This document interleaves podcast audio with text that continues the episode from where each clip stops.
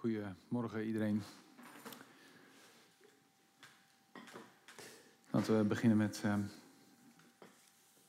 ons hart te openen en God te vragen dat Hij de boodschap die hier vanochtend zal klinken, dat die in ons hart mag landen. Vader in de hemel, Heer, hier zijn we. Heer, vanochtend hebben we het verlangen dat U diep en diep en diep tot ons hart spreekt. Heer, dat U laat zien wie U bent en daardoor wie wij mogen zijn. En ik bid dat het echt voor altijd de boodschap van vanochtend in ons hart mag zijn. Dat we het er altijd bij kunnen pakken. Heer, zegen ons zo met Uw Heilige Geest. Dat we kunnen begrijpen wat U bedoelt, Heer, en hoe U ons wil leiden in ons leven. In Jezus' naam. Amen.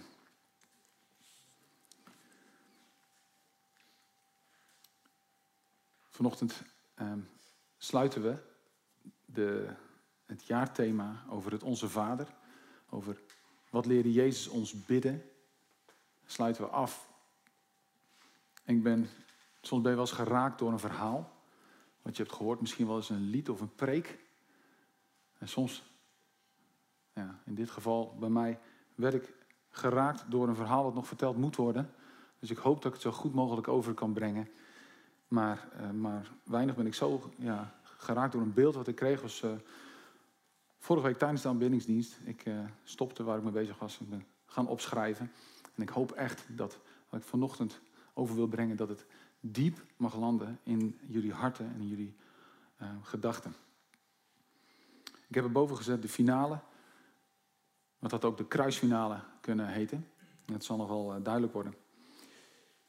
We hebben dit jaar, en dat zal je niet zijn ontgaan, gekeken naar het Onze Vader. Wat leerde Jezus ons bidden? En daardoorheen klonk steeds het Koninkrijk van God. Het is eigenlijk een soort samenvatting van wat Jezus door ons heen wil doen. Hij geeft ons daar de woorden om te leven, om te bidden. En om te zijn wie we zijn en Jezus voorbeeld te volgen. En welk effect, en dat wil ik eigenlijk vanochtend doen, heeft dit nou op de praktijk van ons leven? Wat moeten we hier nu mee? Na een jaar lang getraind te worden in het discipelschap zo rond het Onze Vader, wat we geleerd hebben.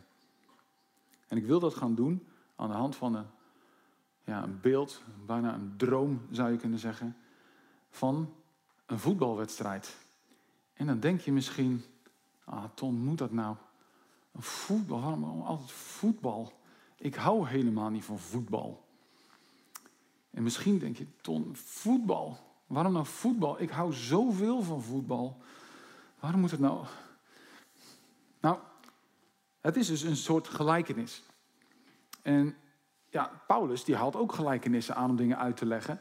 Over bijvoorbeeld een wedstrijd van hardlopers. Ik loop de wedloop die voor me ligt. Een wolk van getuigen. En goed, maar als je door Paulus laat inspireren. Ja, dat is dan Paulus. Maar de Heer Jezus die gebruikt zo vaak een voorbeeld. Ja, ik denk niet dat er hier iemand is die zegt van, dat hij tegen de inspiratie van de Heer Jezus in wil gaan. Dus ik zou zeggen, laten we maar van start gaan. Wat ik zou willen is dat jullie proberen in te beelden wat ik zag. Stel je voor, je bent in een enorm groot stadion. Gigantisch stadion. Een kolkende massa aan mensen. Toeschouwers. En daar wordt een finale gespeeld. Iedereen weet dat. Iedereen voelt het al. Dit is het moment. Dit is de finale. Hier is waar het allemaal om draait. Een joelende menigte. En dan komen 2 teams het veld op. Zij gaan tegen elkaar spelen. En de wedstrijd begint. Er is alleen iets vreemds aan de hand met deze wedstrijd. Iets heel vreemds. Er gebeuren hele rare dingen. Het is niet wat je zou verwachten van een voetbalwedstrijd. En jij speelt mee in een van die teams. Dus je bent vanuit perspectief, vanuit een veldspeler, doe je mee. En denk je misschien, ik ben bijna 80. Ik sta eigenlijk niet zomaar op het veld. Maar een van de andere spelers, laat ik het dan zo zeggen, die loopt daar met een wandelstok. Het is een hele rare wedstrijd dit. En in één keer zie je dat hij met die wandelstok, die draait hij om, die haakt zo iemand en die valt voorover. En eigenlijk die hele wedstrijd ontaardt in één grote chaos. Wat er allemaal gebeurt is niet mis. De bal schiet alle kanten op. Soms wordt er met 2 ballen tegelijk gespeeld. Hoe kun je dan nog een wedstrijd spelen? En het stadion gonst en schreeuwt. Er wordt van alles toegeroepen. Er wordt buiten de lijnen van het veld gewoon verder gespeeld. Hand opsteken maakt niet uit. Er wordt gewoon doorgespeeld. Dat kan toch niet? De scheidsrechter die grijpt niet in. Je ziet zelfs een keer de scheidsrechter gewoon zelf die bal nog een tikkie een bepaalde kant op geven. En hij tackelt iemand of geeft iemand even een elleboog. Het is zo onrechtvaardig. Hoe moet je hier ooit voetballen? Het is heel grof. Alles gaat mis. Elke regel wordt overtreden. Behalve misschien gebod 7 van de 10 geboden. Gij zult geen overspel plegen. Dat wordt nog wel gehanteerd. De bal wordt niet eens overgespeeld. En wordt alleen maar voor jezelf gevoetbald. Een hele vreemde wedstrijd dit. En midden in die wedstrijd denk je terug aan Genesis 1. Want ja, het is toch een voorbeeld, dat kan alles. In Genesis 1 staat dan geschreven: de aarde was woest. De duisternis, waar de geest overheen zweeft, is een heel ruim woord. De wateren, er staat ook wel het woord jaam. En dat is ook de afgrond, het kwaad, de chaos. En eigenlijk is dat wat je een beetje ervaart. De mensen moesten heersen, maar waar is de heerschappij? Waar is het recht? Waar is het koninkrijk van God? En je herinnert je ook Genesis 3. Over de redding die God belooft. Midden in die wedstrijd denk je daar in één keer aan. Iets met het team van de slang zou jou tegen de Achillespees schoppen en jij zou daarna op de kop gaan staan van die tegenstander. Zoiets. En dan is het rust. En je kijkt naar het scorebord, maar je weet eigenlijk al, dit klopt ook niet. Want de hele tijd tijdens die wedstrijd knippert dat scorebord al. Het lijkt alsof dat ze zelfs ruzie hebben om daar de score te bepalen. Dan flikkert het weer. Dan staat het 0-7 voor de ene kant, dan weer 7-0 voor de andere. Onmogelijk deze wedstrijd. En als je naar de kleedkamer loopt voor de rust, dan besef je eigenlijk wat het grote probleem is. Niemand weet voor wie die speelt. Je bent dan in de kleedkamer aangekomen en je kijkt naar je shirt. En dat shirt, het is zo vies. Er zitten zoveel vlekken op. Van gras, van wat dan ook. Misschien was het wel een andere kleur, maar het is niet meer te herkennen. En dan wisselt de eigenaar van jouw club de spits. Een beetje christen weet nu al wat er aankomt, hè? Want het antwoord is natuurlijk altijd Jezus. Toch? Hij wisselt zijn eigen zoon, waarvan je dan maar hoopt dat hij goed kan voetballen, en die zet hij in de spits. Daar is hij dan, de speler. En iedereen heeft zo'n raar gevlekt shirt aan, maar hij komt binnen in een spierwit shirt. Oké, nu moeten we zometeen weer gaan spelen. Je denkt, ik wil bij hem horen. En dan zegt hij, doe dan ook een wit shirt aan. En zo dat hele team, dat krijgt een nieuw shirt. En de wedstrijd wordt hervat. En dan denk je, nou gaan we winnen. Maar het wordt eigenlijk alleen maar grover. Het wordt een hele heftige, moeilijke wedstrijd. En de spits, die wordt zo hard aangepakt. Het is zo oneerlijk hoe er met hem om wordt gegaan. Hij wordt neergeschopt van meerdere kanten tegelijk. Hij krijgt een beuk. Er wordt niet ingegrepen. En ook dat witte shirt van jullie spits, en die van jezelf ook al een beetje, die wordt steeds meer onherkenbaar gevlekt van groene en bruine strepen van de valpartijen. En zelfs het bloed sijpelt er al doorheen van alle vreselijke overtredingen die op hem gemaakt worden. Maar elke keer staat hij weer op. En hij staat weer op. En hij staat weer op. Soms laat hij zich gewoon neerschoppen. En dat vind je heel apart.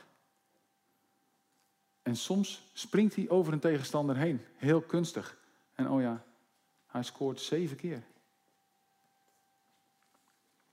We houden hier even dat beeld vast. Aan de hand van deze rare wedstrijd wil ik gaan kijken naar het afgelopen jaar. Naar wat wij hebben geleerd. Door het Onze Vader heen. Want eigenlijk zou je kunnen zeggen dat wat de wereld, wat de tegenstander ons leert, dat zijn, ja, zeg maar, schoten op doel. Overtredingen van het rijk der duisternis. En in het Onze Vader zien we eigenlijk 7 doelpunten van Jezus. 7 punten, 7 doelen die hij ons meegeeft van, doe dit, volg mij. Nou, we weten in ieder geval bij wie we horen. En we weten ook hoe hij scoort. Dus we willen dat nagaan doen.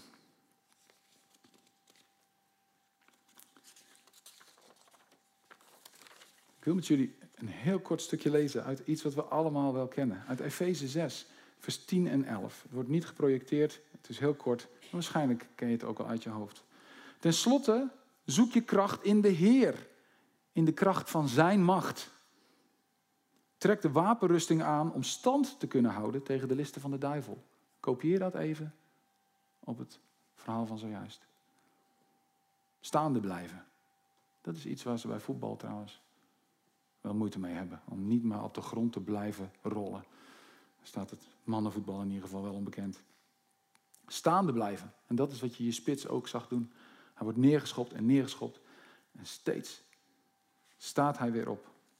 In de kracht van de Heer. En dat is je voorbeeld. 7 goals.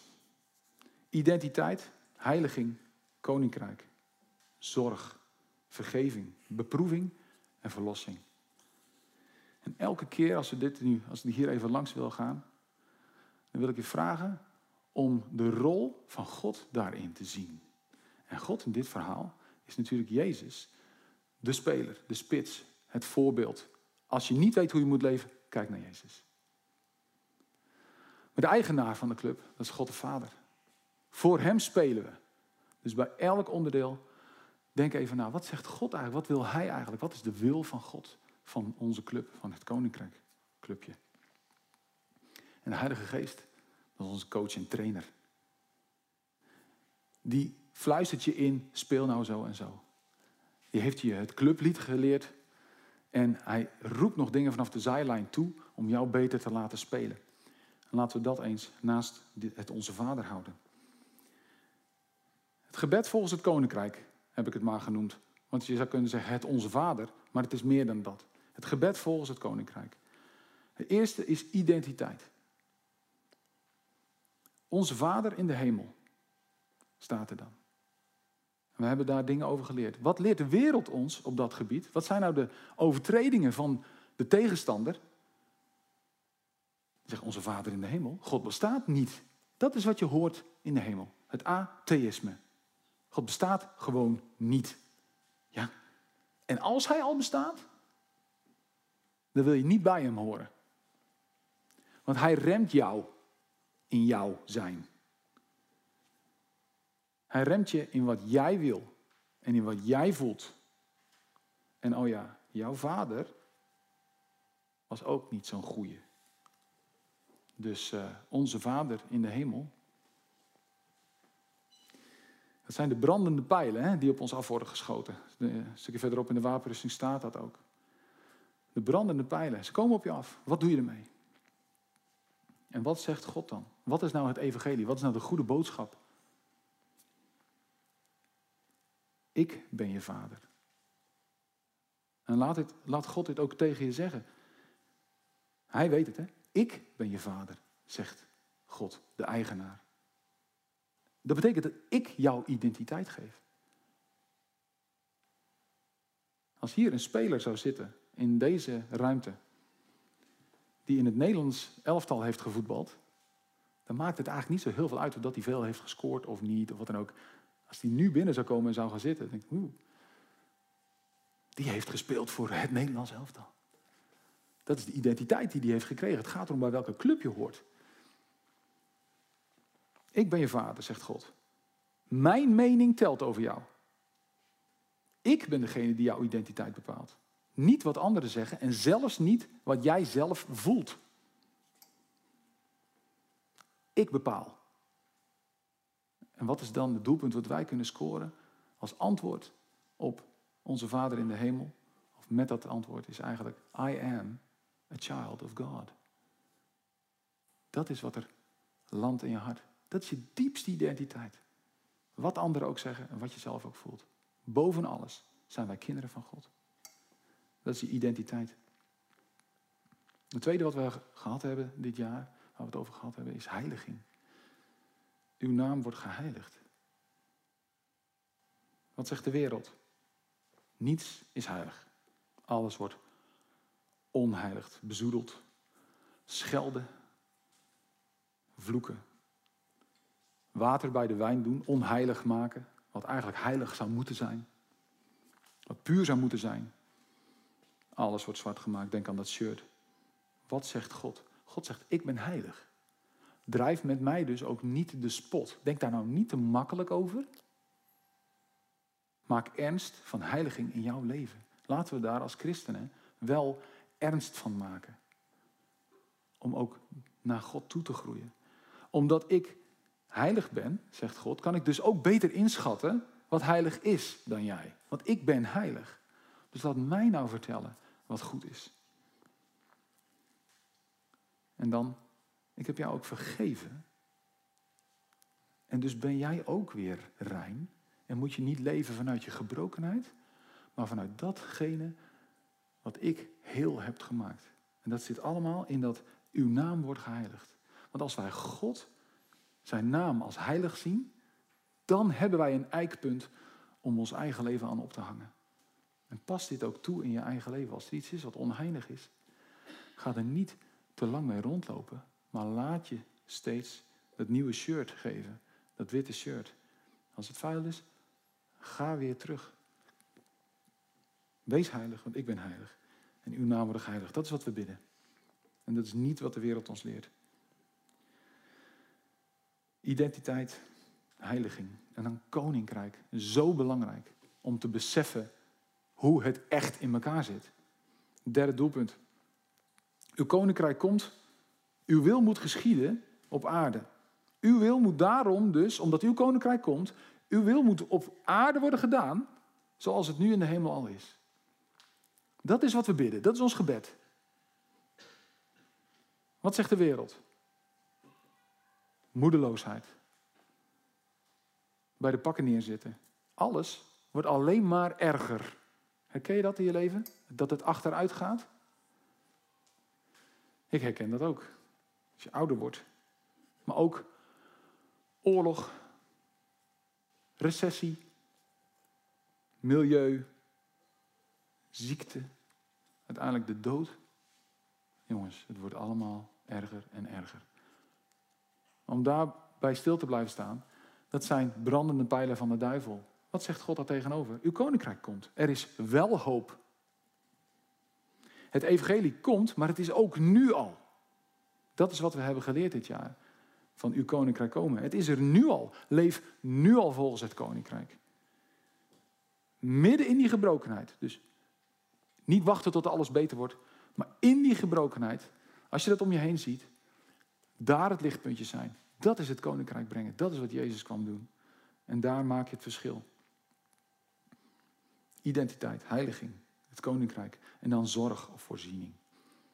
Geef ons vandaag het brood dat we nodig hebben, hebben we geleerd. En dat wisten we al, want wat betekent het? Wat zegt de wereld? Pak wat je pakken kan. Hamsteren. Ik. En de rest kan stikken. En oh ja, als je dan alles hebt, ga dan maar flink zorgen maken om alles te behouden wat je hebt. Herkenbaar? Ik wel. Zorgen. En wat zegt God? Wat zegt de eigenaar van de club? Wat zegt de spits? En wat roept de coach je toe, de Heilige Geest? Maak je nou geen zorgen. Ik zorg voor je. Mijn genade is voor jou genoeg. Ik ben bij je. Ik loop naast je. Dat is de hoop waaruit we mogen leven. En niet de wanhoop die op je af kan komen als je naar het leed van de wereld kijkt. Ja, het is er. En midden daarin kunnen we kleine lichtpuntjes zijn. Er is hoop. En alles wat nu niet afkomt, dat komt er dus aan uit het koninkrijk dat eraan komt. Het koninkrijk komt. En daarom moet uw wil nu al gedaan worden. Zoals het in de hemel is. Sorry, dat was het vorige punt. Geef ons het... Excuus. Geef ons het brood wat we nodig hebben. Laten we meteen even vergeving toepassen. Ik vind het vervelend. Ik had het zo mooi op een rijtje staan. Mensen zitten mee te schrijven. En dan... Ah, oké. Ja, zo mooi. Ja. Oké. Ik ga even terug naar zorgen maken. Wat is het antwoord daarop? Geen zorgen maken. Ik zorg voor je. En genoeg is genoeg. Dat is ook wel een leerpunt. Wanneer is genoeg? Als ik meer heb dan dat ik nu heb, dan is het nooit genoeg. Maar ik zorg voor je. Oké, volgende punt. Nu wel. Vergeving. Ja. Moet je niet te lang uitstellen. Vergeving. Dus dat heb ik nu net wel gedaan. Excuus. Vergeving. En vergeef ons onze schulden, zoals wij ook anderen vergeven. Zo. Daarmee scoort Jezus die goal. Hij laat zien dat hij anderen vergeeft die hem die overtredingen op hem hebben gemaakt. Wat zegt de wereld? Anderen hebben schuld. Jullie hebben allemaal schuld, ik niet. Dat is wat er eigenlijk gezegd wordt. En ja, en als ik het al iets niet goeds gegaan bij mij, dan bedoelde ik het in ieder geval wel goed. Ik heb niks gedaan. Oh ja, en wat zij hebben gedaan, ik ga ze terugpakken. Dit kan niet onbestraft blijven. En ik pak ze terug. Ik ben best wel geraakt door wat toen in de preek van Marco hierover ging. Het was niet per se hierover, maar wel over dat stukje vergeving. Naar anderen kijken, naar het resultaat. En voor jezelf alleen maar kijken naar wat je bedoelde, je intentie. En wat zegt God? Begin nou eens te leven uit genade. Begin nou eens met de genade die ik voor jou heb. Als jij wil oordelen over iemand anders, kijk eerst eens hoeveel jij al vergeven bent. Als er dan nog iets overblijft, waarschijnlijk heb je wel genoeg aan mijn genade. Om dan in liefde naar die ander te kijken. Soms laat je je dus gewoon maar neerhalen. Wat Jezus ook deed, hij liet zich neerschoppen. Wat is dat nou voor voorbeeld? Zonder dat je terugschopt. Want dat je zelf ook die sliding inzet. En dan beproeving. Iets waar ik dit jaar misschien wel het meeste nieuw heb geleerd. In de preek van Peter. Leid ons niet in verzoeking. Wat betekent dat? Wat zegt de wereld? Leid jezelf in verzoeking. Er wordt gewoon reclame gemaakt met laat je verleiden. Door een Magnum of zo, weet je wel. Hè? Temptation of wat dan ook. Nou, daar maken we dan grapjes over. En dat snap ik ook wel. Grappen zijn leuk. Maar ook op hele heftige vlakken als het gaat over echtbreuk. Laat je verleiden. Leuk man. Met als doel, zeggen ze er niet bij, maar kom ten val. Dat is het. Laat je verleiden zodat je ten val komt. Ja, dat is verzoeken. Vraatzucht zit er ook bij. Zoveel willen. Verleiden. Kom maar. Laat je maar. Ontrouw zit daarbij. En ook verslaving. Waar zit je aan vast wat jou mag verleiden van jezelf? Omdat je dat boven ten diepste God zet. Dat is wat de wereld op ons afstuurt. Wat is het antwoord? God verzoekt niet. Hij beproeft je wel. En het verschil daartussen hebben we geleerd. Is dat God je niet in val wil brengen. Maar dat hij jou wil opbouwen. Laat dit nou landen. God wil. Als jij in een beproeving komt. Wil hij jou daaruit helpen. Door te wijzen op hoe Jezus daarmee omging. En dat je dat zelf ook zo mag doen. Ja, dat betekent dat er gewoon af en toe lijden is. Het is niet altijd een antwoord op het lijden. Maar het is wel een manier om mee om te gaan. Leid ons niet in verzoeking. God verzoekt niet, maar hij beproeft je liefde. Of dat je echt voor hem wil gaan. En dan verlossing. Maar verlos ons van het kwaad. Want zegt de wereld, dit kwaad is niet te overwinnen. Dit leed in de wereld is zo groot. Hoeveel miljoen zwervende kindjes hebben we voor gebeden vanochtend? Dit is niet te overzien. Je kunt ze niet allemaal de hand vasthouden. Je kunt niet winnen van dit kwaad, zegt de wereld.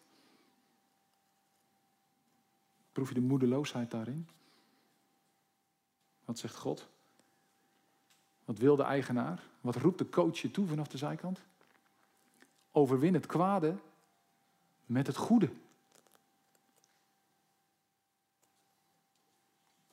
Jezus liet met Goede Vrijdag zien dat het kwade overwonnen kan worden met het goede. Het kwade gebeurde hem wel. En elke stap van vernedering liet hij zien. En toch kun je vergeven. Vergeving, het goede, zetten tegenover het kwade. En eigenlijk is dat het einde van het gebed. En dan kwam er nog een samenvatting. De doxologie hebben we geleerd. Want van u is het koninkrijk, de kracht en de heerlijkheid. Dit is waar het om draait. Dat is ons clublied. Ik krijg net niet genoeg inspiratie om dat nu te zingen. Maar het zou een goed lied zijn. Over koninkrijk en kracht en heerlijkheid. Uit volle borst meezingen. Dat is waar het om gaat toch in het leven van een christen.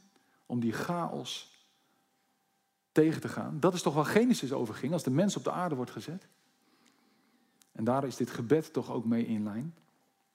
En dan zijn we gekomen bij de finale van dit gebed. En dat is amen. Amen betekent, het is zo. Ik sta hierachter. Dit is zo. Het is waar. Het is zeker. Wat zegt de wereld? Niets is zeker. Je kunt niks weten. In deze tijd als in geen andere tijd wordt de waarheid weggegooid. Wat is waarheid? Niemand is te vertrouwen. Dat is wat je meekrijgt. En wat weten wij? Als je dat shirt krijgt van Jezus.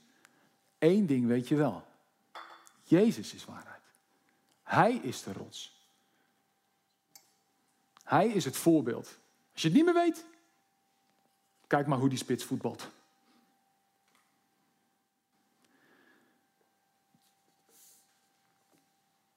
Eigenlijk is de wedstrijd al gespeeld. Eigenlijk was dat scorebord, wat aan het begin zo op 7-0 stond te knipperen, is al geweest. We moeten alleen weten voor welk team we spelen. Begrijpt u? Ik ga afsluiten.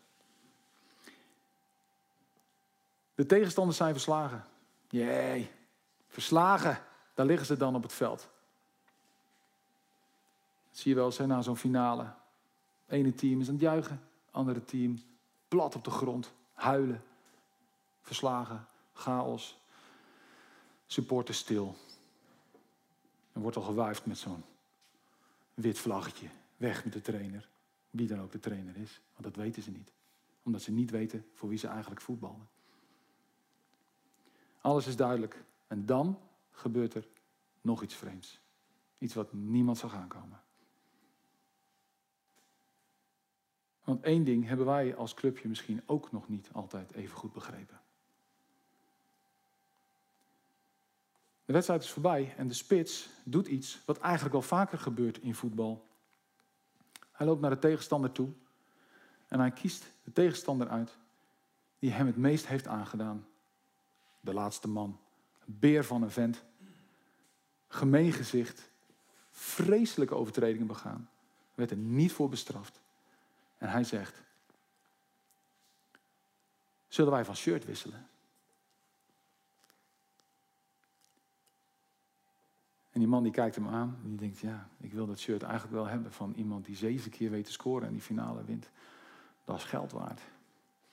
Of of goud. Of eigenlijk wil ik gewoon bij hem horen. En wat Jezus doet, hij zegt, wacht, mijn shirt is even vies geworden. Ik haal even een nieuw shirt. Dus hij gaat helemaal naar het kantoor van de hoge baas. En komt er met een prachtig wit shirt. Alsjeblieft, geef mij jouw shirt maar.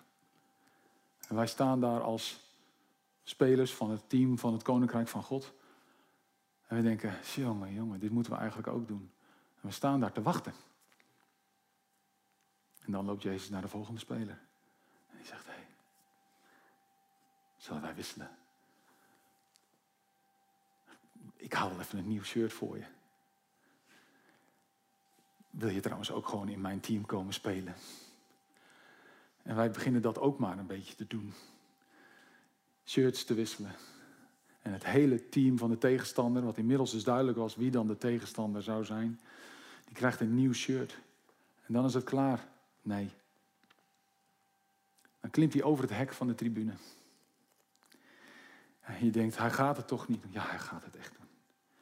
Hij gaat 1 voor 1 alle supporters langs om te vragen, wil jij ook hierbij? Sommigen zwaaien met die witte vlag. En die zwaaien nog steeds met de witte vlag. Ik wil ook zo'n wit shirt. Niet weg met de trainer, maar ik geef me over. En dus gaat iedereen die zo'n wit shirt krijgt, die mag bij de baas komen. En die mag zo'n shirt ophalen en het weer aan iemand anders uitgeven. En dan snappen we hopelijk wat er in Efeze 6, vers 12 staat. Laten we dit echt grijpen. Onze strijd, dit kennen we allemaal hè, is niet gericht tegen mensen, maar tegen hemelse vorsten, de heersers en de machthebbers van de duisternis. Tegen de kwade geesten in de hemelsferen. Onze tegenstanders zijn niet de mensen om ons heen. Onze tegenstander is het team van de slang. Dat is waar we tegen vechten. En niet de mensen.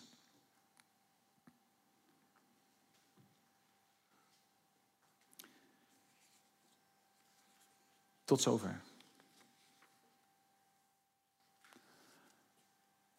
Ik wou even ruimte geven voor de podcast om op de knip te gaan. Dat wordt uiteindelijk eruit geknipt. Wat ik eigenlijk wil doen nu, is jullie vragen om God te zoeken en zijn hart. Vragen aan de coach. Van welk gedeelte uit het Onze Vader we eigenlijk nog niet weten hoe we ermee om moeten gaan in ons leven. Misschien heb jij gewoon het voorbeeld van Jezus nog nodig. Van, ik weet niet hoe ik in dit leven om moet gaan met iets. En heb jij gewoon zicht nodig op hoe Jezus dat deed. En misschien heb je bemoediging nodig. En misschien moet jij eigenlijk alleen nog maar weten voor welk team je speelt. Misschien zit je met identiteitsvraagstuk. Of is er iets wat onheilig is in je leven? Misschien was je de big picture gewoon verloren. Had je geen hoop meer. Maar moet je weten hoe het zit vanaf het begin der aarde. Wat het doel is in het leven. Als je niet weet wat je moet doen in het leven. Dat je bij het team Koninkrijk mag horen. Misschien maak je je zorgen. Dan mag je weten dat je dagelijks brood van hem krijgt. Misschien moet je wel af van hamsteren. En pakken wat je pakken kan. En al die dingen. Vergeving. Misschien denk je dat je in verzoeking bent. Maar word je beproefd. Moet je God zoeken. En zijn wil om eruit te komen. En zijn kracht ook daarvoor krijgen. Misschien hebben we gewoon ten diepste gewoon nog verlossing nodig. Zullen we een moment stil zijn? En ik wil jullie vragen om dat soort als een gebed te doen. En God te zoeken. En voordat je dat gaat doen. Eigenlijk dat beeld voor ogen te halen. Dat Jezus op je afkomt. En jou eerst weer een wit shirt geeft. Hij zegt, ik vergeef je. Je hoort bij mij. Het is nu duidelijk wat je moet gaan doen in het leven. Want je weet hoe ik het heb gedaan. En dat je volgens de regels van het Koninkrijk mag gaan spelen alvast.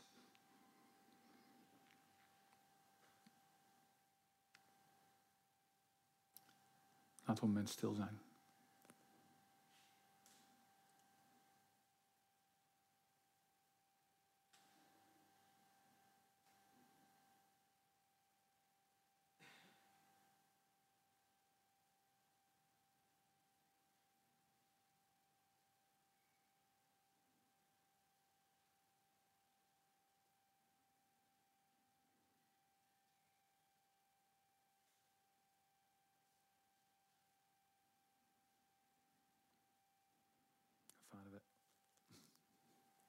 Vader, we hebben u zo nodig. We moeten zo weten wie u bent, zodat we weten wie we zelf zijn.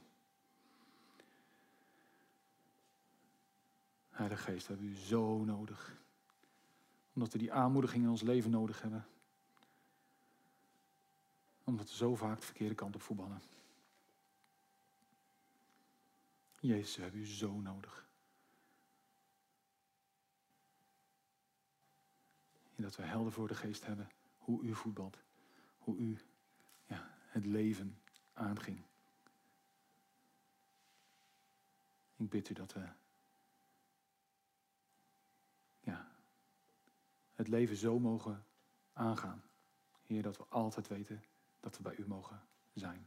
Voor u mogen spelen. Van u mogen leren. En heel dicht bij u mogen zijn. Amen.